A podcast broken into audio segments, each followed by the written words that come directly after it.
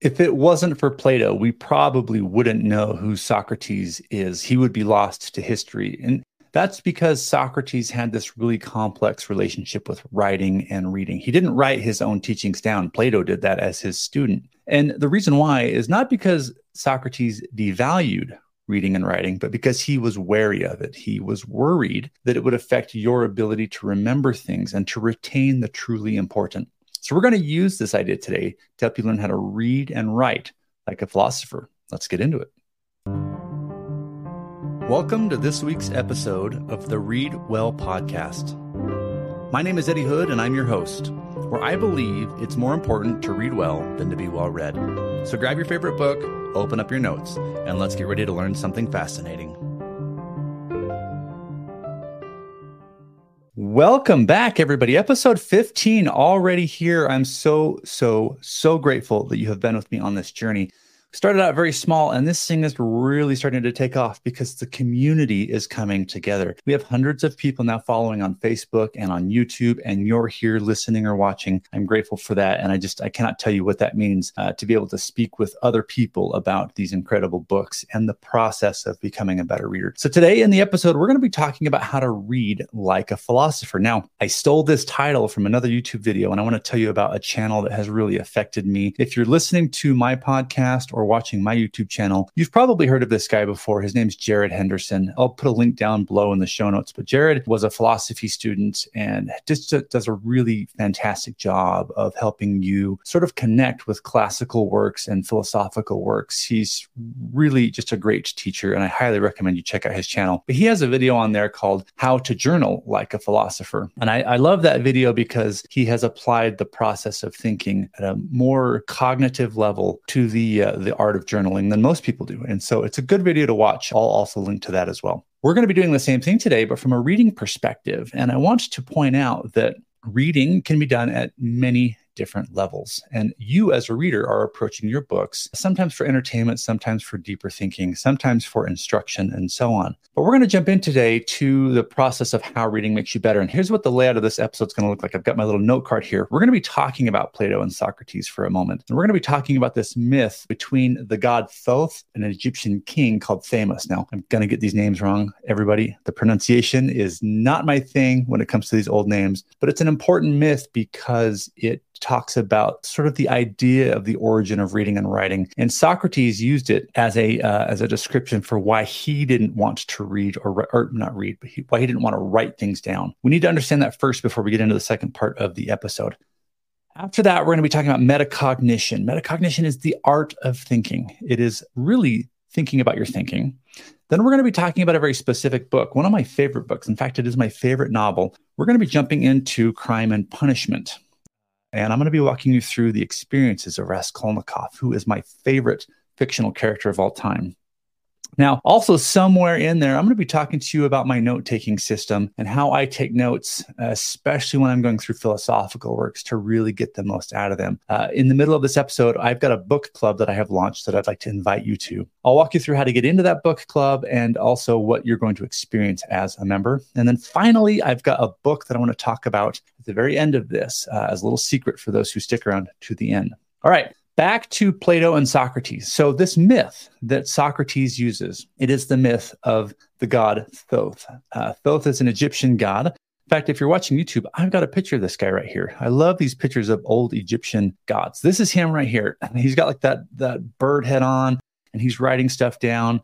The myth says that Thoth is the one that gave mankind writing the ability to record your ideas. And Socrates likes to um, to point this out because Thoth comes down from heaven or wherever and begins to speak with the Egyptian king uh, Thamus, and he gives Thamus the gift of writing. And he's really excited about it, right? Thoth is like, This is the greatest gift ever. You're going to love it. You're going to be able to use it to record your thoughts and make the world a better place. And King Thamus isn't having it. He's not excited about it because he is worried, just like Socrates, that people will stop learning how to think, that they won't be able to think for themselves, and that it will be a challenging thing to really progress true and actual knowledge. So let's dig into this for just a minute here. Plato has a book that he wrote called Phaedrus. And in Phaedrus, it is really a, a conversation between him and a person named Phaedrus. And this is where he's sharing that myth. And in that book, Socrates shares this phrase. I'm going to put it up on screen here so that you can see it, and I'm going to read it. It says, For this invention, he's talking about the invention of writing, it will produce forgetfulness in the minds of those who learn to use it. So Socrates is really worried that if we start writing everything down, people are going to forget. He goes on to say, because they will not practice their memory. Their trust in writing produced by external characters, which are not part of themselves, will discourage the use of their own memory within them. You have invented an elixir not of memory, but of reminding, and you offer your pupils the appearance of wisdom, not true wisdom, for they will read many things without instruction and will therefore seem to know many things, when they are for the most part ignorant and hard to get along with, since they are not wise, but only appear to be wise.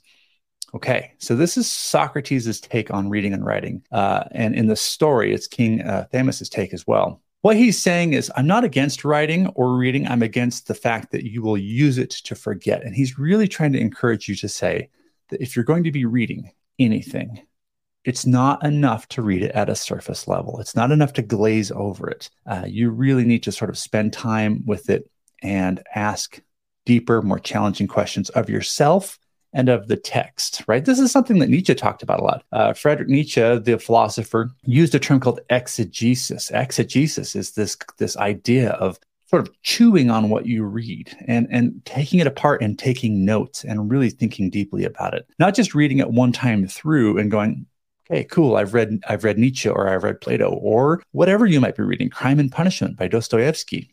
As you read something, it's critical that you begin to ask questions with yourself.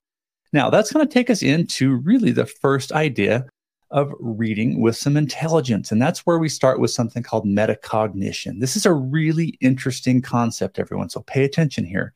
Metacognition is the art of thinking about your thinking. So throughout the day, you are busy kind of on autopilot, right? You are uh, maybe running errands. Sometimes you're at autopilot in your job, depending on what you do.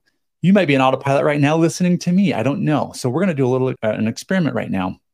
Instead of playing me in the background while you're doing the dishes or, or driving your car or whatever, I want you for just five seconds to think about your thinking. Think about the process of getting smarter. Think about the process of actually applying what you're learning in this video. You know, we've talked about Plato and Socrates already. How can you use that in your life? What do you think about the process of reading and writing? Do you agree with Socrates' argument that reading and writing can actually make you forgetful because you will no longer be practicing your memory? Or do you disagree with him? Where do you stand on the topic? This is what it means to read like a philosopher. You get to argue and agree with or disagree with the author. You get to formulate your own opinions. And more importantly, you get to write them in your own concise language and share them with the world uh, or, or whatever you do to sort of get your ideas out there. So, with this concept of metacognition, when you read a book, especially uh, books of philosophy or challenging texts of any kind, you realize Ooh, this is kind of a lot. There's a there's a lot happening here. I can't just read this quickly. You can't read Nietzsche or Plato the way that you would um, Ray Bradbury, for example. October's coming up, and I've been thinking about Something Wicked This Way Comes by Ray Bradbury. It's just a fantastic novel. A lot of people on the Facebook channel have actually been talking about um, their love for Stephen King. I love Stephen King. I think he's fantastic. I read his books every every October. So, but I, I can read Stephen King at a different level than Plato, obviously. I don't usually think about my thinking when I'm reading King, but I definitely think about my thinking when I'm reading Plato. It forces me to think that way. So it puts me in a position of metacognition. Now, here's what happens when you get out of that um, that body, that self, and you sort of like hover over yourself and look at your thinking your brain begins to expand and make new and interesting connections. This is what it means to read like a philosopher. It usually takes place when you have a notepad and a pencil next to you or some kind of note taking device. That's why it's so critical that you have your own note taking system. And I'm going to share with you my my concept of a note taking system, I think it's really important that you have a way to capture what you read and ask greater questions of it. So I have a tool that I'm building called Highlightish. Highlightish is a place where you can go to not only capture everything that you're reading, as you can see here, but also your writing. And there's, I've got videos and all sorts of stuff on this. This isn't a video about Highlightish, but uh, what I want to tell you is I've just launched a book club for members of Highlightish. And when you log in, uh, well, actually, let me back out here. If you go to just highlightish.com, uh, which looks like this right here. Highlightish.com, here's the homepage. Okay. If you click on book club up here, you'll see a, a video about the book club itself, and you'll scroll down. And uh, it's a weekly online live experience where we get together and chat about critical texts like Crime and Punishment. We're not reading that this season. Uh, we are reading a Dostoevsky novel, by the way. But if you go to this page and you scroll down, you'll see all of the, uh, the, the reading list for season one, which is right here. So if you want to join this this book club, you can just click claim your spot. That'll take you into Highlightish where you can create an account, and then it's just four four dollars and ninety nine cents a month. It's less than five bucks. That cost really supports the cost of running the book club and the software and the tools and all of the craziness that goes with that. I'm telling you about the book club though for two reasons. One, the moment this video goes live, it's going to be September 12th, which is uh, a Tuesday. The book club begins that very night, 8:30 Eastern on Tuesday night. September 12th will be the very first meeting of this book club. And the second reason why I'm telling you about this is because within the book club, I, I will be sharing with the members on a weekly basis my note taking strategy for getting the most out of these critical texts. So if you want to learn how to read like a philosopher, you need a note a note taking system. It's not enough to just read the book. You have to really have a system for capturing, uh, analyzing, annotating, and then converting these ideas into new and useful ideas for yourself. That's the next thing, right? When we read philosophy, a lot of times we'll read it and we'll think, oh, that's interesting. And then we'll go back to life as is. The philosophers didn't want you to do that. They didn't want you to read something and go, hmm, fascinating. I'm going to go back to doing the, the same things I've always done. They wanted you to read their work and then ask questions and then do something with those questions. They wanted you to analyze your beliefs, your values, your position within your family, your relationship to your own death, your thoughts on friendship, whatever it might be. And then to go out and improve your friendships, to go out and kind of get grips with your own mortality in, in whatever way you need to, right? That's philosophy. And you can do that without reading Plato. You can do that reading any of the other books as well. Okay, got my note card here. We're going to move on to now crime and punishment. Now, this is my favorite text. Why? Well, on a fiction level, I should say that it's my favorite fictional book. Crime and Punishment is written by Dostoevsky. And Dostoevsky is this, this writer who is able to encapsulate not just a story that's entertaining, right? But within his work, there are some really deep psychological problems that they're, that the characters deal with on a daily basis. He has done a really good job of finding those things that eat you alive as a human being uh, guilt, pleasure, joy, fear, anxiety, death, and embedding those into the psyche of his characters and then putting them at odds with their environment so that you, as the reader, are wondering, holy smokes, what would I do if I was this person? Now, the main character of this book is a character named Raskolnikov. And Raskolnikov is faced with a couple major problems. The first being that he is going to do something very, very evil, very, very wicked, but he's doing it with all sorts of justification in his mind, justifications about how doing this act will benefit other people in need. He also has justifications in his mind that committing this act will sort of make him a grander, more interesting, more um, powerful personality. He, he, he likens himself to Napoleon and wanting to be able to charge forward in life without any regrets or any um, sort of fear or anxiety for having done wrong, but to be able to go out and do versus just watch on the sidelines. Raskolnikov ultimately wants to be a doer instead of a watcher. And I think a lot of us can relate to that, right? We want to live our lives knowing we have done and we have lived and we have enjoyed and loved and all of those things. But also, how often in your life have you done something or considered doing something knowing that it probably wasn't the best choice, but you had what you would consider righteous um, justifications for doing so. And it starts, I mean, we can all relate to this, right? When we're kids, we tell what we call white lies. We do that now as adults. Uh, sometimes those lies aren't so white, right? Sometimes they're very dark, dark lies, but we feel like we're protecting people. And now you're stuck in this trap of philosophical debate. Is it right to tell the lie and, and keep from hurting people?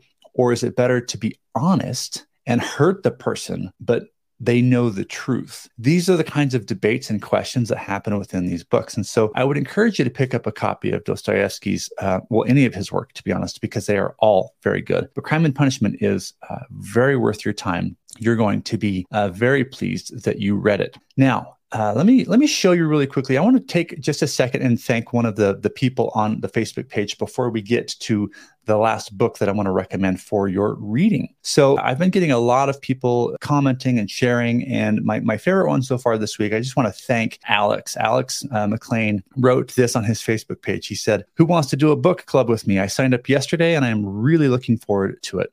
Be intentional with cultivating good reading and note taking habits and build your essay writing skills. less than $5 a month plus the purchase of books and gives you access to great online note taking tool. We'll meet online every Tuesday evening. Check out the details at highlightish.com or check out the Readwell podcast for details on the reading. Alex, you are incredible. Thank you for sharing that. Uh, it means a lot to me that other people are talking about this community, this podcast, and the book club that's going on. So thank you for that. All right, let's jump into the last section of the podcast today. And that is, I want to tell you about the book called The Intellectual Life. Again, for two reasons. One, I think this is a really great book to start with if you want to learn to read like a philosopher. But two, this is the first book we're reading in the book club starting on Tuesday, which again is the night that this podcast goes live. So if you want to get in on this book, uh, go pick up your copy and jump into the club. Now, The Intellectual Life is a book written. I never get his name right, but it's A.G. Uh, right? This is a this is was written in the early 20th century, I believe, and it on the on the front of here it says the intellectual life, its spirits, conditions, and methods, but it's not what you think it's going to be. This is a book that really teaches you how to think. Uh, it's a book that teaches you how to create a space in your life for thinking. It teaches you how to read, how to process information, how to have um, clear conversation, and it will change your life. This is the book that almost everybody who reads it says, Man, I wish I had read this when I was much younger. Uh, and, and I guarantee when you read this, this will become a book you'll read probably once a year. This is not a one time read. Like we discussed with Plato and Socrates, this is not a book that you just kind of glaze over and read and not internalize. Socrates would argue that if you're going to read a book like like this, The Intelligent Life, or like Crime and Punishment, you need to internalize the real structure, the real meaning, and ask yourself some critical questions on how to apply what you're learning. Okay. Because the enemy of this book club and this podcast is to simply read a book, highlight some stuff in the book, and then put it back up on your bookshelf and forget about it and go to the next book and do that again and again, just to say that you've read all these books. That is the enemy of this community. What we are about is taking a few books and reading them really, really well.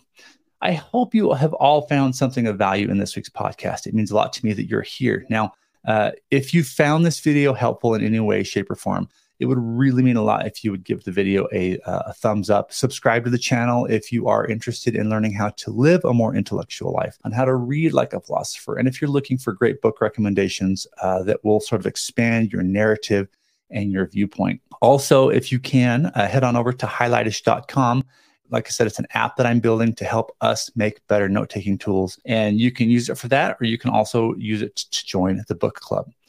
Thank you again for watching, and I will see you all next week. If you'd like to take your reading to the next level, then head on over to our website at thereadwellpodcast.com. There you can get access to my weekly newsletter as well as up to date show information. Also, don't forget that I learned software development on the side just so that I could build a program to help us make better book notes as we read. If you're interested, go to highlightish.com. Think of highlighting a book, but add ish, I S H, at the end. Highlightish.com. Thanks for listening, everyone, and we'll see you on the next show.